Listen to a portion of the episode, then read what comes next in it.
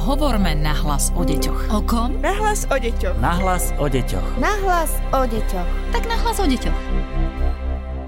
Vo Výskumnom ústave detskej psychológie a patopsychológie máme pre vás ďalší podcast s aktuálnou témou. Pozdravuje vás Darina Mikolášová a keďže ešte stále nie je neskoro hovoriť o zápisoch na školu, my sa o nich budeme zhovárať so psychologičkou doktorkou Evou Smíkovou, PhD. Vítajte v štúdiu. Dobrý deň. Viacerí rodičia to riešia v týchto dňoch a pýtajú sa, aký je rozdiel medzi školskou pripravenosťou a školskou zrelosťou. Pani doktorka, vysvetlíte nám to? Školská pripravenosť hovorí o takých vlastnostiach, charakteristikách dieťaťa, ktoré by malo spĺňať, ak teda ide do školy a dajú sa ovplyvniť sociálnym prostredím, nejakým tréningom alebo len teda pobytom v sociálne podnetnom prostredí, kdežto tá zrelosť, je to také jednoduché na zapamätanie, zrejeme bez ohľadu na to, či k tomu nejakú silu alebo energiu my dospelí vynaložíme.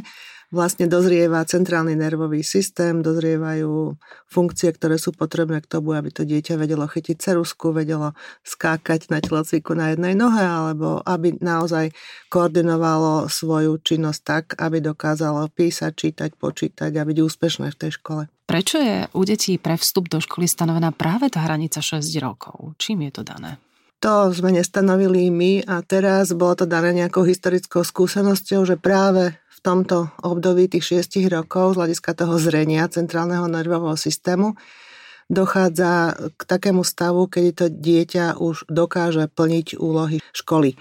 A vlastne v tomto veku tých šesť rokov to bolo stanovené, aj keď vieme, že teda sme individuality a že každé dieťa má svoj ten vývin iný, ale teda s takým priemerom sa došlo k tomu, že v tých šesť rokoch by to už malo byť naozaj tak vyzreté a pripravené dieťa, že ten vstup do školy bude jednoduchý a bude zvládať požiadavky školy. A podľa vás je to dobre stanovená hranica? Pretože vieme, že niektoré krajiny ju majú stanovenú nižšie, iné vyššie. Ja si myslím, že tá hranica je stanovená tak, ako je stanovená.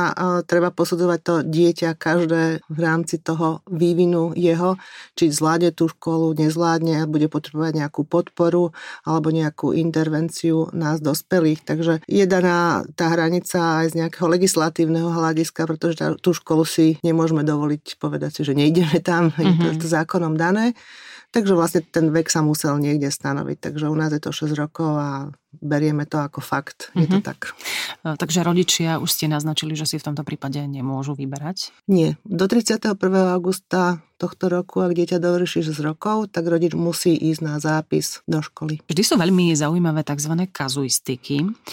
Poďme možno na nejakých konkrétnych prípadoch, ktoré ste riešili, posúdiť, kedy je dieťa spôsobilé na to ísť do školy a kedy práve naopak možno nie je. Tých deväťdesiatpäť percent detí je zrelých a pripravených ísť do školy. Potom je to nejaká skupinka detí, ktoré sa správajú inak, treba ako vrstovníci, takže jeho najbližší si všimnú, že to dieťa napríklad, keď vidí na obrázkoch pani učiteľky, ktorá vystaví v škôlke, že teda tie kresby sú iné ako tých spolužiakov, alebo že nikdy sa neoblečie na čas, nevie si zaviazať treba šnúrku, alebo nevie sa samostatne nájsť, vyžaduje pomoc dospelého.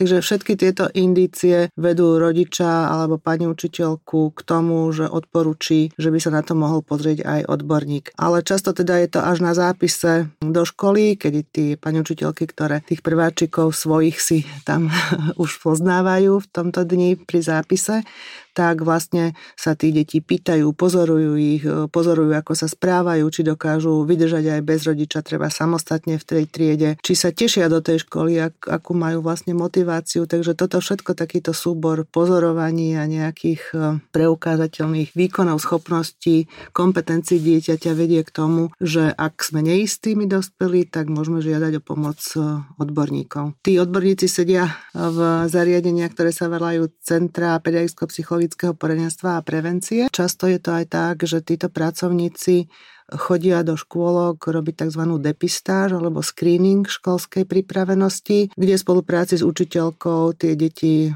sledujú, dávajú nejaký test, rozprávajú sa s pani učiteľkou, vyšpecifikujú skupinu detí, ktorú potom sledujú intenzívnejšie, aby teda sa pozreli na celkový obraz toho dieťaťa. Teraz si predstavme, že sme naozaj rodičia.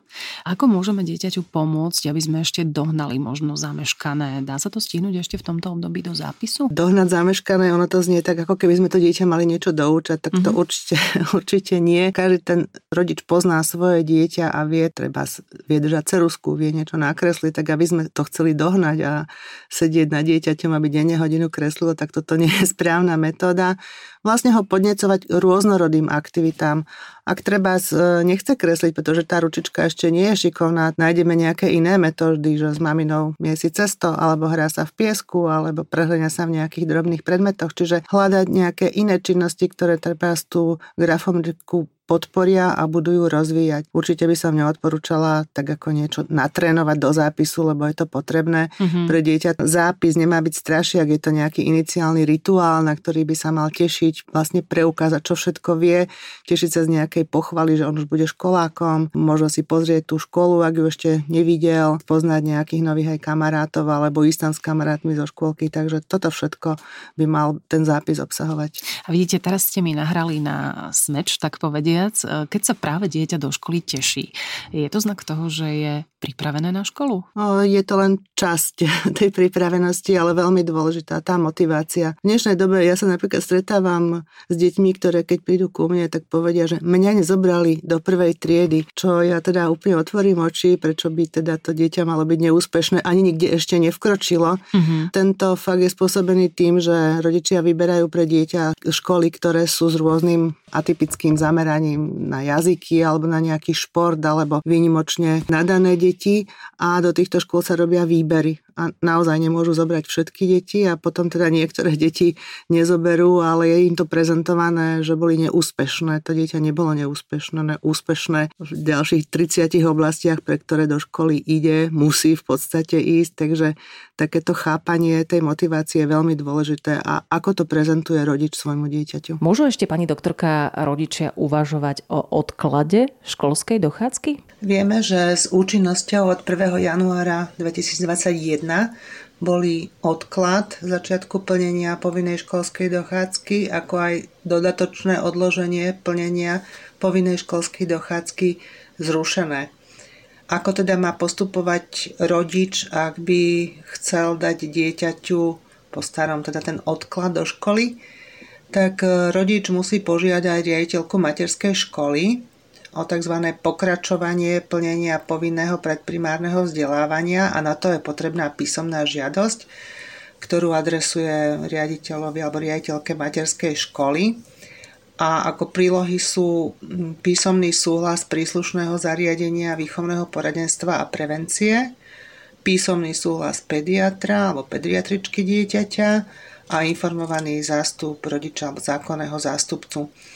Tieto dokumenty je potrebné skompletizovať, je potrebné sa nahlásiť na nejaké vyšetrenie v zariadení výchovného poradenstva a prevencie a takéto dieťa môže potom teda po splnení všetkých týchto náležitostí pokračovať v plnení povinného predprimárneho vzdelávania. Dieťa však musí nastúpiť do školy najneskôr po dovršení siedmeho veku. Ešte možno dôležitá informácia pre rodiča, že aj v takomto prípade je nutné a potrebné ísť dieťaťom na zápis do prvého ročníka základnej školy. Kedysi sa rodičia utešovali tým, že keď dieťa nebude zvládať školu, môže sa vrátiť späť do škôlky. Dá sa to ešte? Samozrejme, že ak by sme ako rodičia boli akokoľvek predvídaví, môžu sa vyskytnúť prípady, keď dieťa nastúpi do škole, ale počasie sa zistí, že nezvláda úplne tú školu, alebo proste tie nároky sú na ňo veľmi vysoké. A práve v tomto prípade sa kedysi postupovalo dodatočným odložením plnenia školskej dochádzky. To však už teraz možné nie je. Dieťa sa takzvané nemôže vrátiť do, do škôlky, ale je teda možné spraviť tie podmienky pre dieťa tak, aby túto školu zvládalo. Ak sa preukážu špeciálne nejaké výchovno-vzdelávacie potreby dieťaťa, už po teda prijatí do školy, tak vlastne toto vzdelávanie sa mu môže upraviť, môže dostať pomoc napríklad školského podporného tímu alebo odborných zamestnancov školy a formálne sa to môže nastaviť potom aj po predložení písomnej žiadosti na zmenu formu vzdelávania. Tie formálne náležitosti potom už prekonzultuje rodič s školou, riaditeľom a Centrom pedagogicko-psychologického poradenstva a prevencie. Takže aj takéto dieťa má šancu, aby úspešne zvládlo prvú triedu a školu. Dajme také odporúčania pre rodičov, ako sledovať toho prváka, čo všetko by mal vedieť, ako by sa mal správať. Tak mal by vedieť seba obslužné činnosti, to znamená samostatne sa obliecť, obuť, zapnúť si nejaký gombík, zaviazať šnúrky, samostatne sa najesť a ísť na vé cé, lebo v tej škole už to nebude dozorovať pani učiteľka. Čo sa týka reči, tak vyslovovať všetky hlásky správne, vyjadrovať sa vo vetách, v zložitejších vetách, držať správne ceruzku a niečo nakresliť, napodobovať nejaké tvary, ktoré sú predkreslené, nakresliť napríklad postavu, pomenovať na obrázku časti tela, vyfarbovať obrázky alebo strihať nejaké obrazce podľa nejakej teda línie, vedieť, kde bývam, ako sa volám, zapamätať si nejakú jednoduchú riekanku, pesničku. A potom sú to také veci, čo sa týkajú správania, takže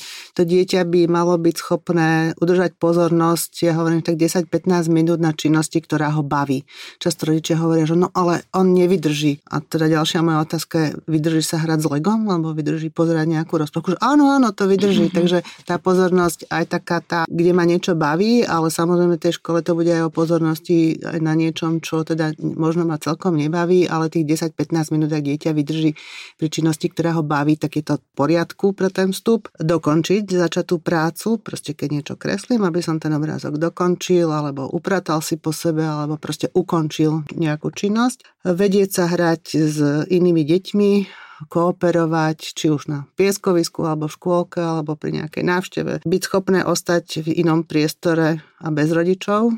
Niekedy sú to ešte aj také zlozvyky dieťaťa, že si treba znosí svoju hračku, ktorú ožužláva, v tej škôlke sa to tak toleruje, ešte s ňou môže spinkať, no v tej škole už je to o tom, že tie deti by sa mu treba mohli aj smiať, aj keď je to teda pocit istoty a bezpečia tá hračka, ale už teda ten školák by mal teda vedieť ostať aj bez tej svojej obľúbenej hračky. Samozrejme nepocikávať sa, ale to už je aj podmienka vstupu do materskej školy. A čo sa týka v reči, tak sú to nejaké poruchy, napríklad zajakavosť alebo vyslovovanie niektorých hlásoch zle, ktorý by mal teda ten rodič konzultovať s odborníkom. Ako by mali rodičia predškoláka pozitívne pripraviť dieťa na školu, pani doktorka? Tieto školské okamihy sa nám začínajú vybavovať práve teraz v čase, keď pripravujeme mnohí z vás svoje dieťa do prvého ročníka. V tomto období je pre predškoláka veľmi dôležité, aké informácie o budúcej škole dostáva, pretože dieťa v tomto veku už preberá postoje a názory rodičov na školu a vzdelávanie ako také. Aby predškoláci zvládli budúcu rolu školáka,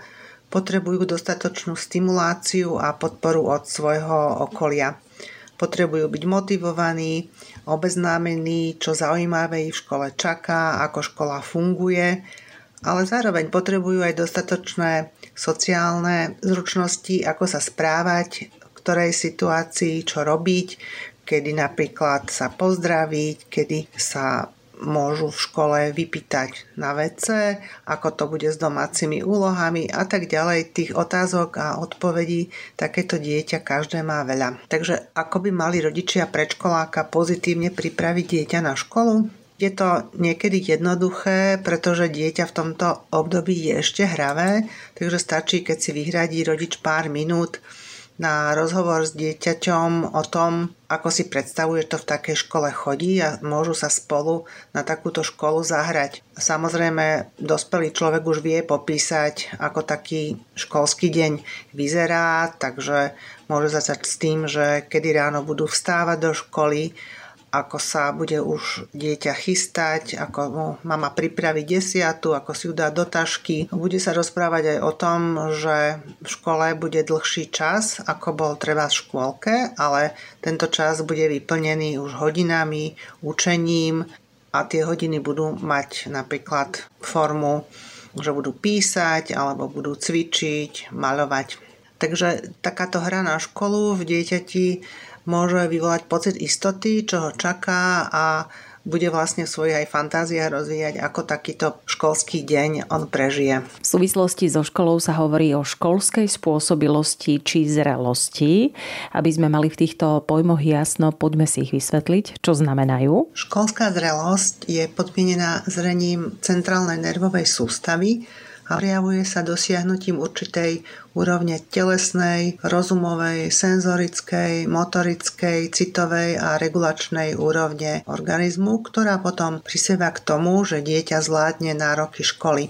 Zrenie organizmu dieťaťa sa prejavuje celkovou zmenou reaktivity, emočnou stabilitou a odolnosťou voči záťaži, alebo naopak, ak je dieťa nezrelé, tak sa to prejavuje väčšou dráždivosťou, emočnou labilitou a ľahšou unaviteľnosťou. Také ukazovatele zrelosti detského organizmu na školu sú pomer jeho výšky a hmotnosti, ak sa teda nevyskytujú nejaké výrazné extrémy. Premena postavy, už teda to nie je tá detská postava, ale postava predškoláka, predĺžené končatiny, zúžený trup. Dieťa už má napríklad kompletný mliečny chrúb, začína sa výmena mliečnych zubov za trvalé, má koordináciu voľných pohybov, má schopnosť vykonávať drobné a presné pohyby, primeranú jemnú a hrubú motoriku, realistické chápanie sveta. Je menej závislé už na nejakých okamžitých potrebách, vie odložiť svoju potrebu, rozlišuje detaily, časti, celky, a to tak na akustickej úrovni, teda sluchom, ale aj na vizuálnej úrovni, a dokáže kontrolovať vlastné impulzy a city a realizovať rôzne úlohy, plniť ich na základe plánovania. Školská spôsobilosť je širší termín, ktorý vlastne integruje tú zrelosť, o ktorej sme hovorili, a pripravenosť, a berie do úvahy vlastne aj kompetencie dieťaťa, ktoré získa v sociálnom prostredí pod vplyvom prípravy, nácviku, napríklad v materskej škole alebo pod vedením rodičov. Keby sme si mali zrekapitulovať, čo by mal budúci prvák vedieť, čo všetko to je? Predškolák alebo budúci prvák by mal vydržať pri hre alebo nejakej zaujímavej činnosti pätnásť až dvadsať minút, mal by vedieť začať prácu, ukončiť prácu alebo hru, neodbiehať od činnosti, mal by si zvykať na nové prostredie a osobiť bez väčších problémov. To znamená neplakať, neskrývať sa za rodičov, neutekať z novej situácie preč. Mal by mať zvládnuté základné také sociálne návyky, ako pozdraviť, poprosiť, poďakovať, vyjadriť svoju požiadavku alebo svoju starosť. V rámci sociálnej komunikácie mal by sa vedieť zahrať spoločne s deťmi, s kamarátmi, nestraniť sa ich spoločnosti, nebyť medzi deťmi bojazlivý alebo plačlivý. Dieťa v predškolskom veku už by malo vedieť ostať chvíľu aj bez rodiča. Takže napríklad, keď sa realizovali zápisy v školách za prítomnosti rodičov, tak dieťa napríklad bolo v triede, kde samostatne s pani učiteľkou plnilo nejaké príkazy a dokázalo vlastne nejakých pätnásť až dvadsať minút byť aj bez rodiča pod dozorom pani učiteľky. Predškolák by mal vedieť, ako to funguje, keď je bez rodiča, že sú tam nejaké pravidlá, mal by ich vedieť dodržiavať, správať sa neagresívne, spory s deťmi vedieť riešiť konštruktívne, bez bitky, hádky, vzorovitosti. Dieťa, ktoré ide do školy, už by nemalo prejavovať nejaké zlozvyky, napríklad smulanie prstov, ohryzanie si nechtov, časté pokašľávanie, zmurkanie. Väčšina týchto vecí môže mať treba aj neurotický podklad a je potrebné ich riešiť s odborníkmi tak, aby pri nástupe do školy nerušili to jeho vzdelávanie a sedenie treba v škole. Čo sa týka reči, tak vlastne by sa takéto dieťa nemalo prejavovať výraznými poruchami v reči, nezajakávať sa. Ak je nejaký logopedický problém, treba ho doriešiť často ešte predtým, ako to dieťa pôjde do školy. Takže je aj na nás, aby sme dieťa stimulovali, pripravovali. Ako by sa mal správať budúci prvák? Budúci prvák by mal vedieť napríklad samostatne sa obliecť a obuť, pozapínať si gombíky, samostatne sa najesť a obslúžiť na vé cé. Čo sa týka rečí, mal by správne vyslovovať všetky hlásky, vyjadrovať sa plynule aj v zložitejších vetách, správne držať ceruzku, prípadne pero, napodobniť jednoduché tvary písma, geometrické tvary, dokázať nakresliť určité tvary alebo kresliť podľa predlohy, nakresliť napríklad postavu s základnými znakmi, vyfarbovať obrázky, vystrihnúť jednotuchý tvár podľa predkreslenej čiary, modelovať, navliekať gorálky. Čo sa týka nejakých zručností, ktoré bude potrebovať napríklad v rámci matematiky, tak je to poznať geometrické tvary, počítať do desať, poznať číslice. Ak hovoríme o nejakej sluchovej analýze alebo vedomostiach, ktoré budú potrebné napríklad na písanie a čítanie, tak by mal vedieť porozprávať obsah krátkej rozprávky, rozumieť textu, ktorý je mu povedaný, zopakovať napríklad detskú básničku alebo nejakú riekanku, zaspievať pesničku, vedieť, ako sa volá, kde býva, poznať mená kamarátov, rodičov. Čo sa týka vymenovania napríklad dní v týždni, tak poznať, že ide o dni v týždni alebo ročné obdobia, mesiace v roku.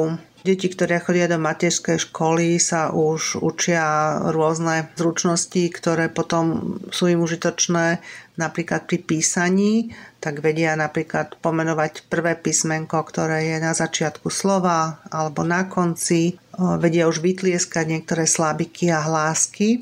Ešte z tých matematických schopností je dobré, ak vedia deti rozlišovať, čoho je viac, menej, množstvo porovnať treba z nejakej nádobe alebo nakreslené množstvo, čoho je viac alebo menej. No a z takých tých zručností, ktoré sa potom hodia napríklad na telesnej výchove, tak je to schopnosť preliesť nejakú preliesku, chytiť a hodiť loptu, prípadne skákať cez švihadlo, urobiť kotrmelec. Všetko toto sú zručnosti, vedomosti a schopnosti, na ktoré dieťa pripravované, ak chodí do materskej školy, ale veľa vecí deti robia aj v domácom prostredí, prípadne so súrodencami, takže aj dieťa, ktoré nenavštevovalo prípadne materskú školu a je zvedavé a prirodzene detské hravé, tak zvládne tieto veci. Už vieme, aké vlastnosti má mať dieťa spôsobilé na školskú dochádzku, ale ako rozpoznáme práve dieťa, ktoré ešte nie je dostatočne zrelé alebo dostatočne pripravené na školu? Do zoznamu typických prejavov nezrelosti a nepripravenosti na školu patrí napríklad oneskorený vývin reči, citová labilita, prílišná hravosť alebo nadmerná pohyblivosť dieťaťa, rýchla únava, znížená pozornosť, respektíve neudržanie pozornosti na určitú krátku dobu, zábudlivosť, neschopnosť vyčleniť podstatné zo získaných informácií, nepozornosť alebo časté vyrušovanie, neschopnosť dokončiť prácu, odmietať niektoré úkony, spraviť nejaké základné požiadavky, ktoré prídu od učiteľa napríklad v materskej škole alebo od rodiča, prílišné obavy a strach zo školy, ktoré potom podmieni to, že môže byť tam neprospievanie, ťažkosti prispôsobiť sa kolektívu detí, výrazné nedostatky vo výchovnom prostredí, nedostatky v somatickom vývine, neurotický povahový vývin. Často sú to rôzne zdravotné a iné problémy, ktoré majú podmienenosť nejakej genetike a vlastne pôsobia to, že takéto dieťa nemá vyzretý centrálny nervový systém. Niekedy je to aj to, že takéto dieťa ešte potrebuje určitý čas, aby tieto schopnosti a zručnosti nadobudlo, alebo aby tá zrelosť jeho organizmu dospela do štádia, kedy vlastne je schopné, aby zvládalo školskú dochádzku a nároky školy. Poďme si viac povedať aj o tom, ako môžeme posúdiť školskú spôsobilosť. Takými základnými kritériami na posudzovanie školskej spôsobilosti vo všeobecnosti sú vek, u nás je to šesť rokov, konštitúcia, čo zahŕňa fyzický vzrast, motorický vývin, zrelosť nervového systému, dozrenie laterality, neprítomnosť nejakých zmyslových chýb, zdravotný stav dieťaťa. Ďalším kritériom je intelektová úroveň, emocionálny vývin, to znamená nezávislosť na rodičoch, odolnosť voči kritike, pozitívny vzťah dieťaťa k sebe, ale aj k druhým. Ďalším kritériom je sociálny a morálny vývin. Tam spadá napríklad schopnosť spolupracovať, rešpektovať bežné normy správania, správanie v detskom kolektíve, správanie medzi dospelými, zvláštnosti v správaní. A potom sú to individuálne rozdiely, či už sú to napríklad medzi chlapcami a dievčatami, lebo dievčatá sú v niektorých vývinových ukazovateľoch pol roka pred chlapcami, alebo sú to interindividuálne rozdiely medzi jednotlivými deťmi, ktoré môžu byť veľmi veľké. Ak vieme napríklad, že do triedy v prvom ročníku idú deti, ktoré idú vo veku šesť a pol roka, alebo presne šesť rokov. Ak rodič alebo učiteľ v materskej škole si nie je istý, či to dieťa je spôsobilé ísť do školy, tak môže využiť Centrum pedagogicko-psychologického poradenstva a prevencie, ktoré robia diagnostiku školskej spôsobilosti. A táto diagnostika má zabrániť zlyhaniu dieťaťa potom v prvom ročníku, ale aj ochrániť ho pred nudou a nezáujmom, ak je dieťa už schopné ísť do školy, a len rodičia majú taký príliš ochranársky postoj a vlastne chcú mu predĺžiť detstvo a zvažujú, či ešte by predsa len nemalo rok navštevovať materskú školu. Ako vyzerá vyšetrenie školskej spôsobilosti? To je otázka, ktorá určite bude zaujímať mnohých rodičov. Vyšetrenia školskej spôsobilosti sa netreba obávať a nie je vhodné kvôli tomu dieťa nejako špeciálne pripravovať, stresovať alebo strémovať. Príklady vyšetrenia školskej spôsobilosti alebo takých typov, okruhov, úloh je napríklad nakresliť nejaký obrázok, treba z ľudskú postavu.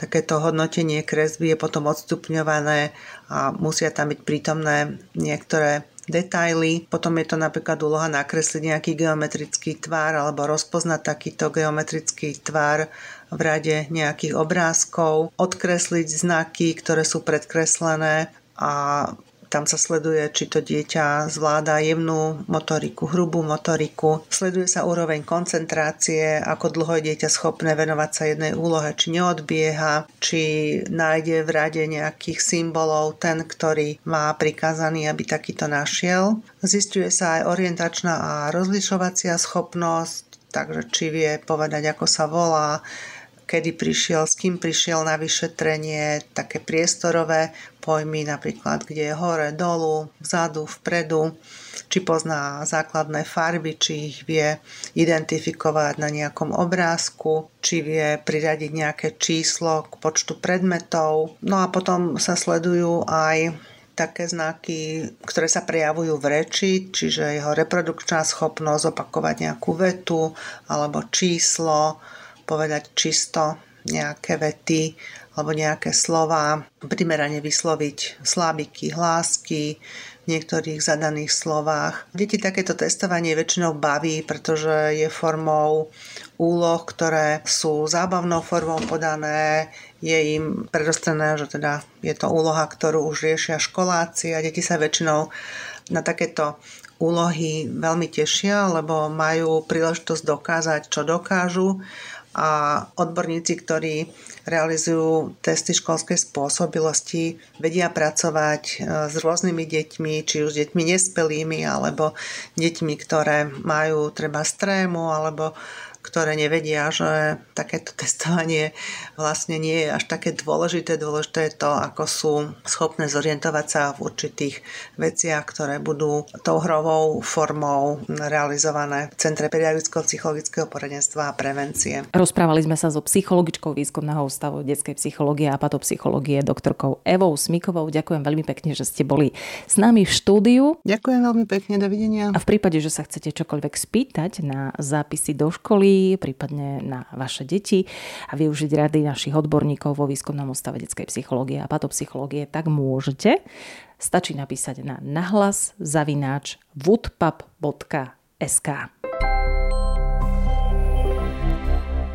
Podcast Nahlas o deťoch realizujeme v rámci národného projektu štandardizáciou systému poradenstva a prevencie k inklúzii a úspešnosti na trhu práce.